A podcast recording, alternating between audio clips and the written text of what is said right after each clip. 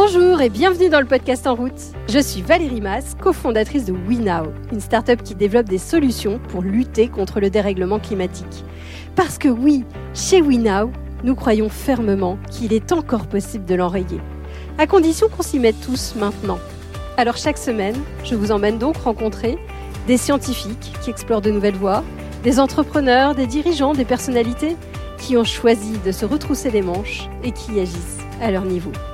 Mon but, en vous proposant ces rencontres, vous redonner confiance dans l'avenir et surtout envie, à votre tour, de prendre votre place dans la grande communauté des gens qui agissent. Aujourd'hui, je reçois Fabien Varé. Il est maraîcher à une heure de Paris. Alors pour tout vous avouer, je n'aurais jamais pensé toute seule à l'interviewer, pour la bonne et simple raison que je ne le connaissais pas. Ce qui s'est passé, c'est qu'après avoir interviewé Capucine Dupuis, je suis tombée sur une vidéo où elle parlait d'un drame vécu par un maraîcher le 5 septembre dernier, une tempête de grêle ultra localisée s'était abattue sur son terrain. Et en seulement 10 minutes, il a tout perdu. Il s'agissait de Fabien Varé. Alors je me suis dit que si je pouvais contribuer à l'aider, ça serait génial. Et qu'en plus, sa vision de l'action climat me paraissait passionnante. Car non seulement il est passé au bio et au circuit court, mais il est également devenu énergie positive sur son exploitation. Alors avec Fabien, nous avons parlé de cette catastrophe, mais aussi de la douceur du temps qui lui a permis de ressemer ensuite, du magnifique élan de solidarité qu'il a vécu, de sa vision de l'agriculture, de l'importance d'éduquer les enfants aux produits de saison, mais aussi de tomates, de bio, de passion, de famille et de valeurs. Vous êtes prêts à changer votre vision du monde? Alors, en route Bonjour Fabien. Bonjour. Merci beaucoup d'avoir accepté de participer à ce podcast. Alors la première question que j'avais envie de te poser, c'est que tu es agriculteur aujourd'hui, enfin plutôt maraîcher. Est-ce que c'est ça que tu avais voulu faire tout petit? Oui, tout à fait. J'ai toujours été baigné dans le milieu agricole. Je suis la quatrième génération. Mes grands-parents, mes parents et même mon arrière-grand-père ont été euh, dans la partie agricole, élevage et puis après céréalier pendant de très longues années. Et euh, après avoir fait euh, 12 ans d'artisanat dans la maçonnerie et l'espace vert, euh, j'ai repris la suite de mon père. Et donc euh, j'ai amélioré en voulant faire des légumes. C'est pour ça que je suis devenu maraîcher. Génial. Et alors, je crois que tu as mis des panneaux photovoltaïques, par exemple, sur tes bâtiments? Oui, voilà. Alors, euh, moi, j'ai repris derrière mon père et euh, c'était une petite structure céréalière avec des bâtiments qui n'étaient pas du tout appropriés à la, à la partie euh, maraîchère. Et donc, j'ai décidé et construit un, un bâtiment qui fait 2500 mètres carrés en plein milieu des champs. Euh, on y a amené l'eau et l'électricité et donc euh, ce projet a été construit via une couverture euh, de 1700 mètres carrés de panneaux photovoltaïques pour être en énergie positive, c'est-à-dire que faire du légume, ça consiste à garder tout l'hiver des légumes dans des frigos, donc ça consomme beaucoup d'électricité. Donc je revends quand même mon électricité. D'accord. Je la totalité de mon électricité à l'EDF. J'achète mon électricité à l'EDF mais je peux dire que je suis en énergie positive puisque j'en produis beaucoup plus que ce que j'en consomme. Je produis 81% alors que je consommerais 20. Donc euh, l'idée est partie de là, on a construit le bâtiment et puis euh, on a fait tout autour du bâtiment 20 hectares de maraîchage qu'on a passé en bio depuis euh, 2017. Et alors tu as fait même d'autres choix puisque tu étais passé en circuit court par exemple? Oui, alors on a fait, on a commencé les légumes via euh, le circuit traditionnel que tout le monde connaît, euh, c'est-à-dire livraison Rungis, où on brassait énormément de volume, puisqu'à cette époque-là j'avais 120 hectares. Et euh, ça ne me convenait pas dans le sens où je gagnais pas ma vie, avec un confort, un confort de vie qui était toujours, on était à 100 000 volts, 100 à l'heure, arrive à préparer les commandes en temps et en heure si on avait des pénalités.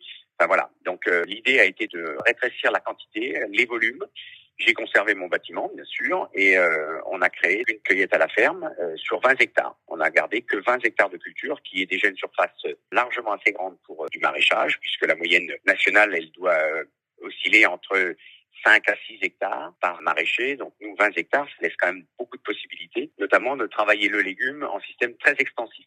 C'est-à-dire qu'on on laisse reposer certaines parcelles pendant plus d'un an avant de pouvoir les réemblaver en légumes et obtenir des bons résultats. Et alors, qu'est-ce qui t'a poussé à faire ces choix finalement assez forts? Tu m'as dit aussi une phrase qui m'a beaucoup euh, intriguée. Tu m'as dit j'étais pourtant pas écolo dans l'âme. Oui, alors ça c'est sur le côté passage au bio. Dès l'instant que j'ai commencé à faire des légumes, euh, je ne concevais pas manger mon produit tout en y mettant des engrais chimiques. Voilà. Donc on avait une culture qui était plutôt conventionnelle à, l'époque. On avait le droit de mettre des produits phytosanitaires et de l'engrais chimique. Et pour moi, ça me paraissait aberrant. Donc on a vite mis en place un système de compostage et euh, de récupération de déchets euh, animaliers, déchets végétaux, déchets des clients hein, qui viennent euh, à la cueillette et qui nous ramènent leurs déchets de taillage de haies, de pelouse, etc. Que l'on composte, c'est que l'on met en place comme engrais vert. Et puis la majeure partie de nos clients sont parisiens, plus de 90%. Et donc, il fallait sans arrêt répéter. C'était presque comme un bio, mais pas, j'étais pas, j'avais pas le logo. Et puis un bonjour, ça m'a tellement énervé que j'ai pris mon téléphone et euh, j'ai demandé à passer en, en bio. J'ai demandé à avoir l'appellation. Alors c'est un coût, hein, ça m'a coûté un peu plus de 6 000 euros quand même. Et puis pendant les trois premières années où on est en conversion bio, on vend nos produits comme de normal, hein, comme si ils étaient traités. Et donc on a tous les inconvénients de la culture bio, c'est-à-dire qu'on est obligé de désherber à la main, enfin voilà, de, de faire euh, ce qu'on faisait déjà énormément. Mais avant, on utilisait quelques produits de traitement, mais vraiment les vraiment les bases, surtout des antigerminatifs ou des choses qui permettent juste de faire une présélection des mauvaises herbes ou des adventices. Mais en engrais, on était euh, déjà passé en engrais vert depuis euh, très, très très longtemps. Et quand tu dis euh, j'étais pas écolo dans l'âme, ça, ça, veut dire quoi pour toi en fait? Bah, C'est-à-dire que moi je pense qu'on peut arriver à faire un légume sain avec une agriculture hyper raisonnée, mais il n'y a pas de label qui est entre deux ça.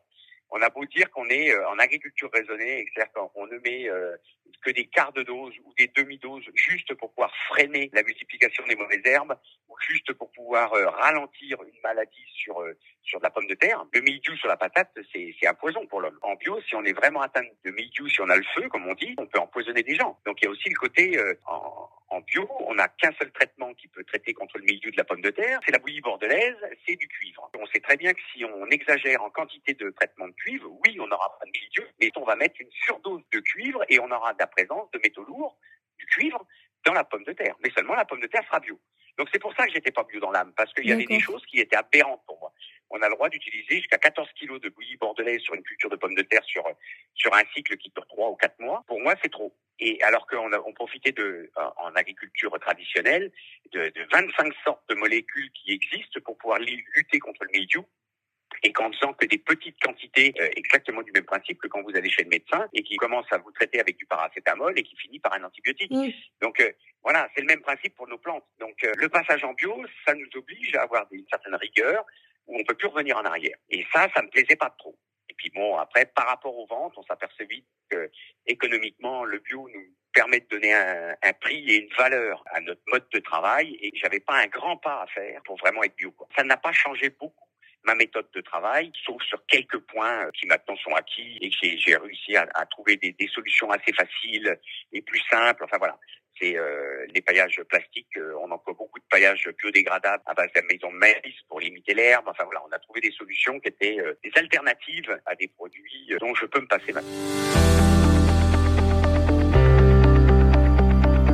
Et alors, ce que vous disiez tout à l'heure qui est hyper intéressant, c'est que pour conserver les légumes, vous avez besoin de beaucoup d'énergie. Et ça, on le sait pas quand on est consommateur. Alors, oui. C'est vrai que les gens ne, ils ont toujours l'habitude, si je prends l'exemple des pommes, c'est le plus simple, les gens ont l'habitude d'acheter des pommes toute l'année. Et il faut savoir qu'il y a des saisons pour les pommes. Et que pour conserver une pomme toute l'année et l'avoir euh, avec une peau bien lisse et bien brillante du 1er janvier au 31 décembre, ça oblige de les mettre dans des grands frigos avec des atmosphères qui sont contrôlées, hein, où on enlève l'oxygène du frigo euh, ou du palox, enfin de la caisse où se trouve la pomme, on lui injecte de l'azote pour arriver à modifier l'atmosphère pour pas qu'elle fane. Donc ça, ça coûte très cher. Et on bloque le fruit à moins d'un degré. Ben, ça, ça coûte cher pendant très longtemps puisque c'est vraiment de l'électricité et que ça serait très très simple que les gens s'habituent à ne pas avoir de pommes à acheter pendant euh, les trois derniers mois, je dirais, euh, ou quatre derniers mois, c'est-à-dire euh, à partir de mai, par exemple, de mai jusqu'à août, août on a les premières pommes, eh bien, il faudrait que les gens s'habituent, par exemple, à ne plus manger de pommes à cette époque-là. Un petit peu dans le principe de la tomate, hein. je trouve complètement aberrant d'acheter de la tomate à, Noël, et elle fait des milliers de kilomètres pour pouvoir arriver dans notre assiette, alors que c'est complètement ridicule. Quoi. On a des saisons, on a des régions, il faudrait que les gens puissent comprendre que certains légumes ou certains fruits doivent être appropriés à sa saisonnabilité. On peut améliorer en faisant euh, un petit peu de culture sous abri pour avoir un petit peu plus tôt on met du radis sous tunnel, voilà, on arrive à l'avoir un petit peu plus tôt. On met un, voile protecteur euh, en début d'hiver pour prolonger et avoir du radis quasiment jusqu'en novembre. Mais euh, il est aberrant d'acheter une botte de radis rose à Noël. Et alors, comment on peut changer les habitudes? Le plus grand changement, il est euh, par les médias, par la pub, il est par par le, le, fait que la, grande distribution emmène les gens emmènent leurs enfants en course et les enfants toute l'année ils voient des pommes et des bananes dans les étals des grands magasins quoi. Et donc le gamin tous les samedis fait des courses avec ses parents, tous les samedis il voit des pommes et des bananes dans le il a une un, esprit où lui quand il sera client et, et qu'il sera acheteur, il achètera des pommes et des bananes toute l'année. Voilà, c'est ça. C'est avant tout c'est que les gens éduquent aussi les nouvelles générations à, à, à, ces choses-là, quoi. Donc il faut sensibiliser. Alors c'est moi à mon niveau, ben, je sensibilise mes clients, mais euh, après je dirais que c'est aux médias, c'est euh, à la grande distribution, hein, c'est là où se vendent plus de fruits et légumes. C'est euh, les gens quand ils font le marché, il ne faudrait pas qu'on ait des primeurs qui vont acheter sur un giste et qui achètent des produits qui sont hors saison. Ou alors il faudrait qu'on ait une espèce de méthode, je sais pas moi, pourquoi pas mettre une TVA au kilomètre, quoi. Par mmh. exemple, on fait venir des bananes du, du, Brésil, eh bien pourquoi que la TVA n'est pas à plus de 30% comme un produit de luxe, puisque de toute façon elle a franchi des millions de kilomètres et pourquoi pas la taxer. À ce moment-là, si vraiment la personne elle veut manger une banane à Noël, eh bien si elle veut se faire plaisir, c'est comme acheter un bocal de foie gras, et ben se faire plaisir, c'est de mettre de l'argent dedans. Quoi. Et puis à ce moment-là, ben, l'État récupère euh, une bonne part de, je dirais entre guillemets, TVA au kilomètre ou une taxe carbone, pourquoi pas. Enfin voilà, on l'appelle comme on veut, mais euh, euh, c'est ça qui est aberrant. Vous voyez le climat changer, vous voyez les saisons changer.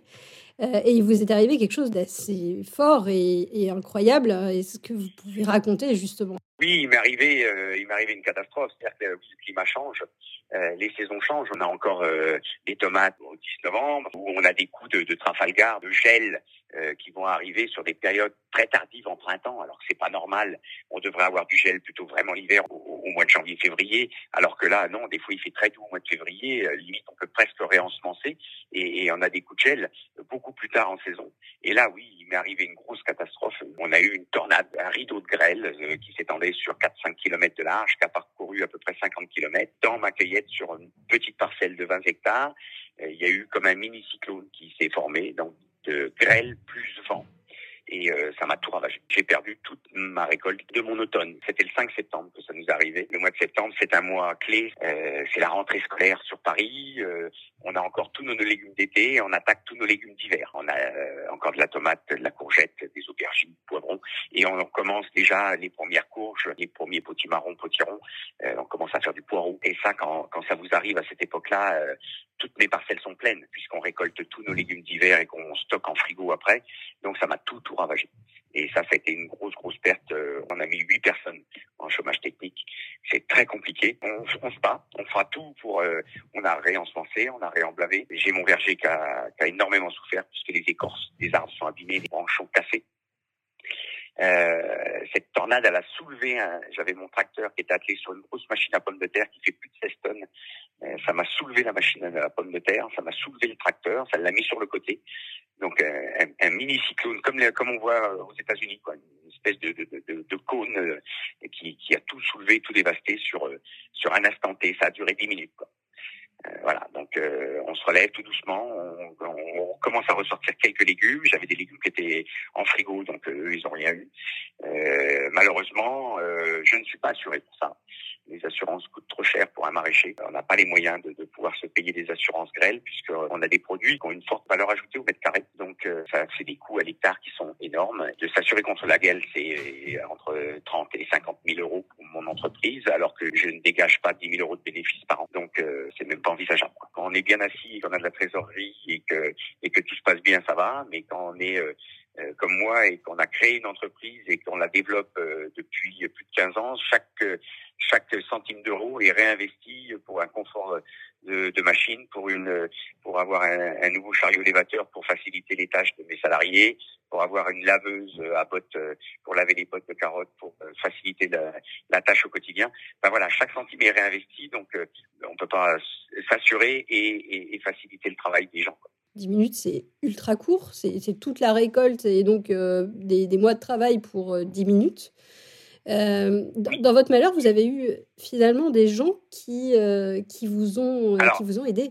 Ça m'a ça m'a fait très très chaud au cœur puisque j'ai appelé tout le monde en disant que j'allais être plusieurs semaines avant de pouvoir les livrer déjà, le temps de, de, de, tout réparer, de tout remettre en état, etc. Et là, il y a des gens qui sont mobilisés, des gens que je connaissais même pas, et il y a eu un espèce de groupe et d'énergie énorme, colossale Il y a eu une cagnotte Mimosa qui s'est mise en place. Il y a eu des dons, j'ai reçu des dons, euh, des gens qui m'ont, des collègues.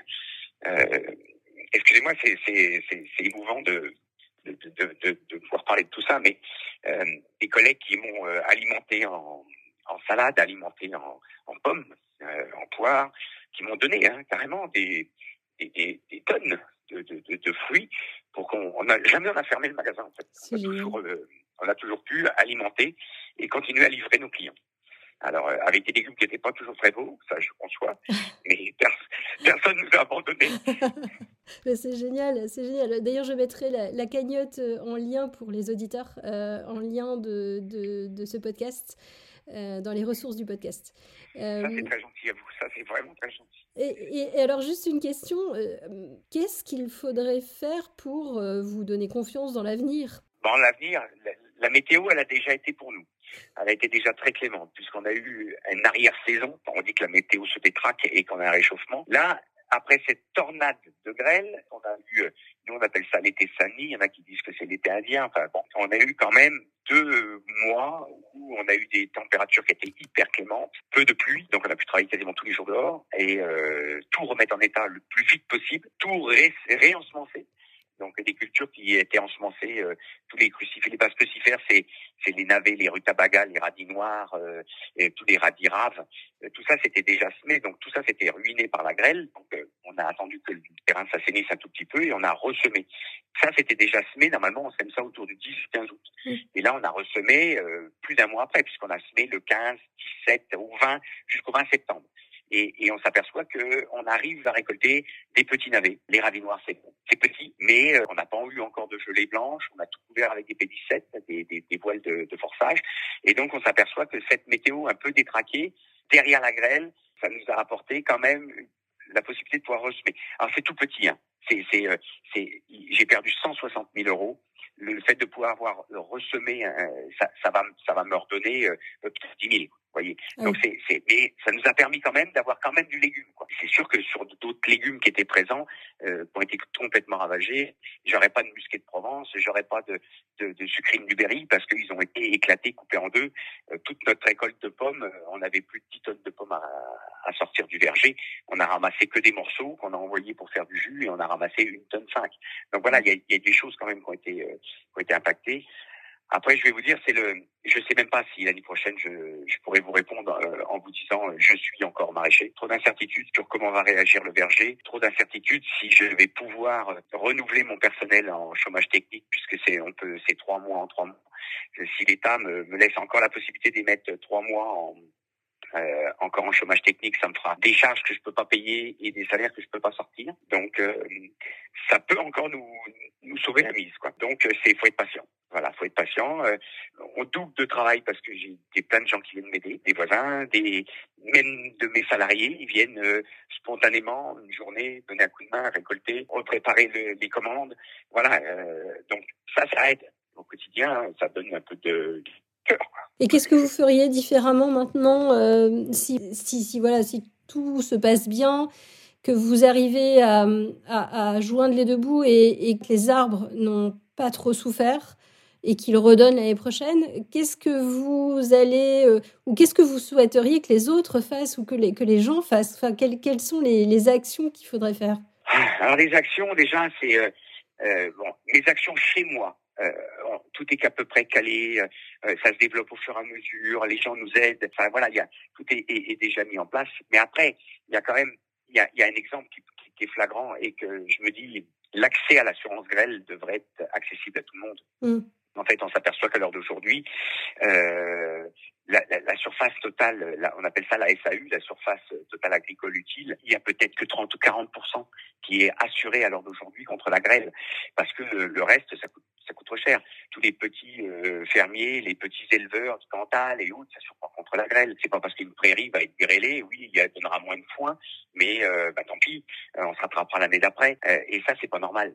Alors d'aujourd'hui, toute une voiture qui roule sur la route, elle est, elle est assurée, elle est, c'est une obligation. On doit l'assurer. Je pense que tous les agriculteurs devraient être quasiment obligés de s'assurer contre la grêle. Ça mm. devrait être euh, presque obligatoire.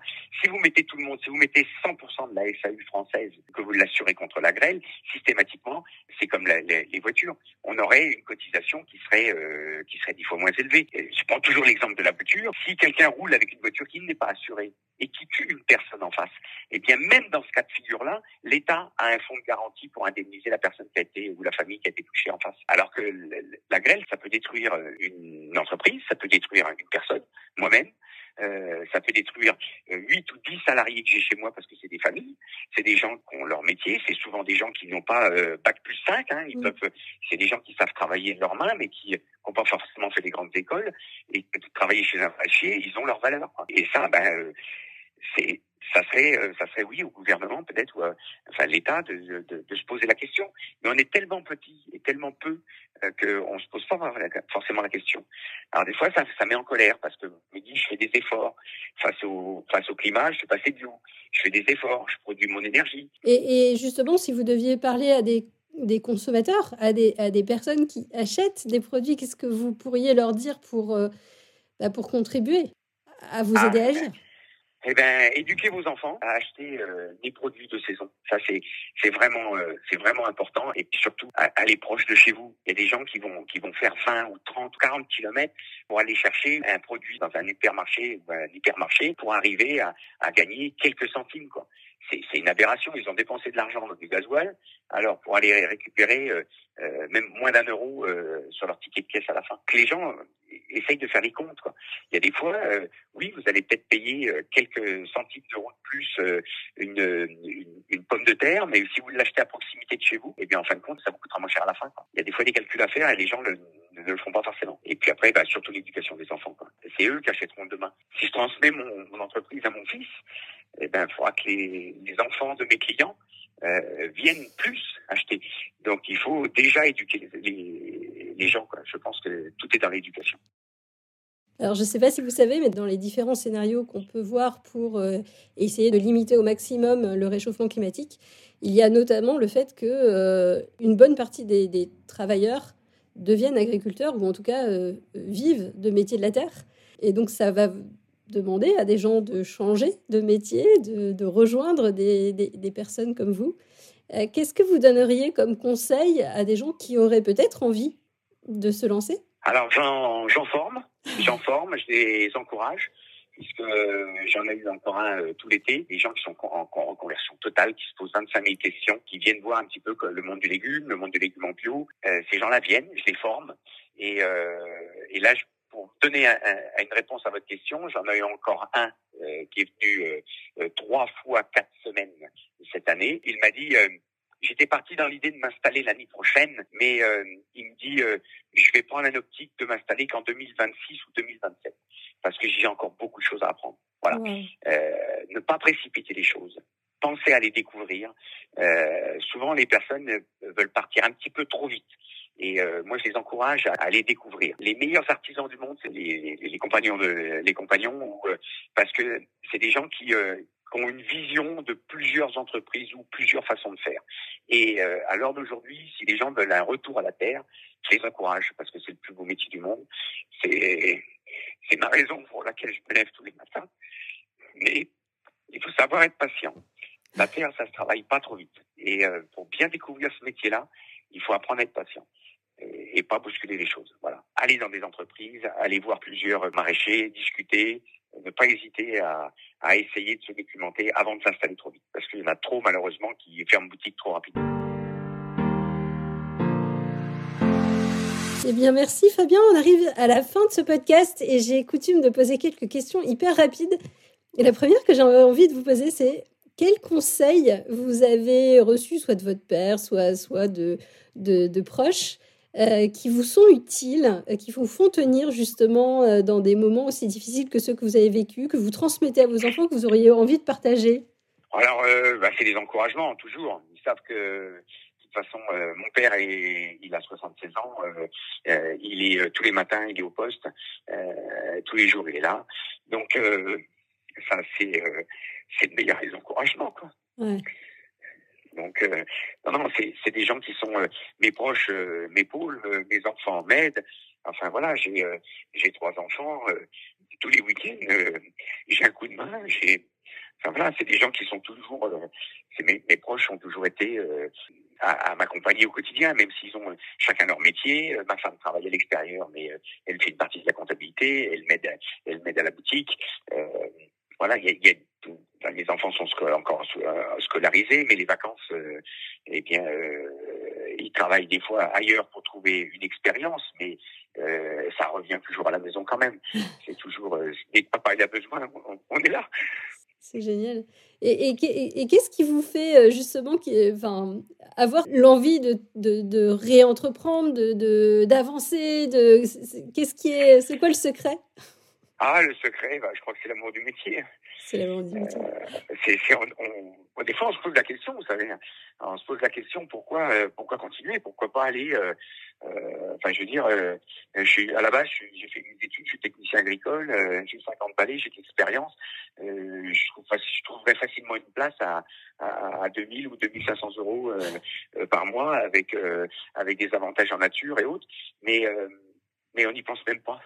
C'est quand c'est votre quand c'est votre bébé, et eh ben vous, vous allez jusqu'au bout, quoi. Ah, génial, génial. Alors, avant-dernière question, comment peut-on remplacer la tomate en hiver? Le plus simple pour la remplacer, c'est de s'en priver. Mais quel bonheur on a quand on la recroque au mois de juillet. Ah, génial. Voilà, c'est que les gens qui mangent de la tomate toute l'année, ils savent plus ce que c'est qu'une vraie tomate. Alors que quand vous n'en avez pas croqué une pendant 4 à 5 mois et que la première de juillet, elle arrive et que là, vous, vous allez l'accueillir et qu'elle est chaude par la serre et vous croquez dedans, croyez-moi, ça c'est, euh, c'est, c'est tous les bonheurs du monde. J'adore. Et alors, ma dernière question euh, que je pose à tous mes invités, c'est est-ce qu'il y a quelqu'un que vous aimeriez entendre au micro de ce podcast? Entendre? Alors là, euh, entendre, pourquoi pas notre président? Faut continuer dans le même élan et, et diversifier au maximum les gens que vous interrogez. Et, et je pense que c'est vraiment une super idée.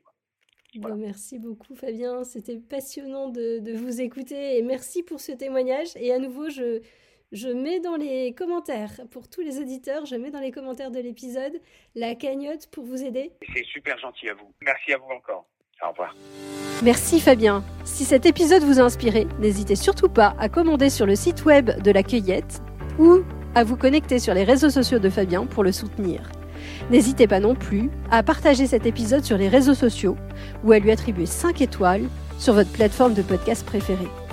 C'est comme cela que le plus grand nombre pourra le découvrir. Vous pouvez également retrouver tous nos autres épisodes sur notre site web www.wenow.com. Et la semaine prochaine, je recevrai Magali Payen, une activiste, fondatrice de On est prêt, qui vient de lancer Newtopia, une société de production confondée avec Cyril Dion et Marion Cotillard pour proposer des films qui donnent envie d'un monde plus sobre. À la semaine prochaine!